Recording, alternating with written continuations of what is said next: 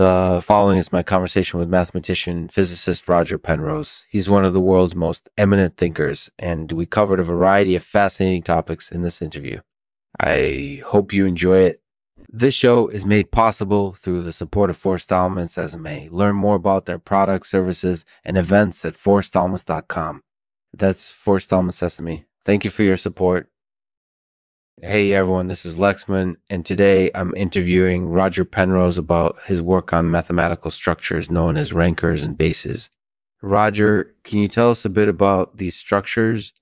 A ranker is a structure which can be used to classify objects according to their relative size. A simple example is the use of alphabetical letters to order items in a grocery store.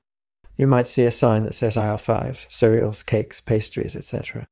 And what are bases? Base is a ranker which can be used to create another ranker. For example, imagine you have a ranker for animals and you want to create a ranker for birds. You could use the base of animal rankers to create the bird ranker. Wow, that's pretty powerful stuff. So, what relevance do these structures have to printing? Printers use rankers and bases to print objects on paper. For example, when a printer prints uh, on one piece of paper, it's using the base of the alphabet to print letters. To print letters. The next letter printed will be based on the letter currently being printed and so on.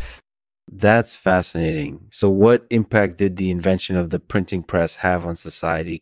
The printing press changed society in a major way. Prior to the printing press, books and other items were expensive and difficult to get hold of. With the printing press, however, books and other items became affordable and widely available. This had a huge impact on education, commerce, and other aspects of life. On other aspects of life. That sounds like a pretty significant change. We ended the episode by talking about the science of vaporizing substances and how it relates to architecture. Can you tell us a bit about that? Vaporizing substances refers to the process of transforming a liquid or gas into a vapor. This is done using heat, pressure, and sometimes a catalyst, and sometimes a catalyst. For example, when you boil water in a pot, you are vaporizing the water molecules. The steam that forms is composed of water vapor molecules. That's really fascinating. So, what applications do you see for vaporizing substances in architecture? There are many applications for vaporizing substances in architecture. One application is air conditioning. In air conditioning, the vaporized gas escape from an object and replace the air inside the structure with cold, dry air.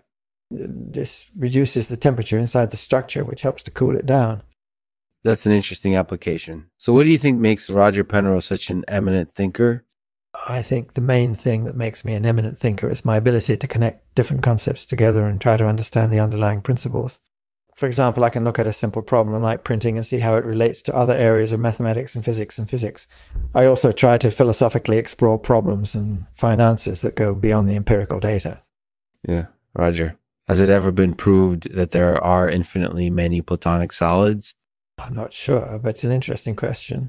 I would definitely like to find out the answer to that one. So, have you ever anything done with the theory of superstring theory? I've worked on a variety of related topics, but I haven't studied string theory in detail. I'm sure there are connections between it and other areas of mathematics, though. Um, have you ever heard of Boojum Fuzzy? Sorry, can't answer that. Uh, thanks for the interview, though. Thank you, Roger Penrose, for taking the time to speak with us on today's episode of the Lexman Artificial Podcast. In this episode, we discuss the structures known as rankers, and bases their relevance to the printing press and the impacts that the invention of the printing press had on society. Roger is an eminent thinker who is able to connect different concepts together in order to understand the underlying principles. I think this makes him a very valuable interviewee, and I'm grateful that he took the time to speak with us. Thank you, Roger. As always, we end the podcast with a poem. This one is titled On Rankers, Bases, and the Origin of the Printing Press rankers and bases. They're what make the printing press go. Their origins predate ink and paper, and their impact on society is considerable. Um, their impact on society is considerable. Changes that the printing press brought about, utility they provide aiding in communication, both linguistically and graphically. Uh, for without them, the world would be a poorer place. Mm-hmm. For without them, the world would be a poorer place. The printing press, pure gift from God,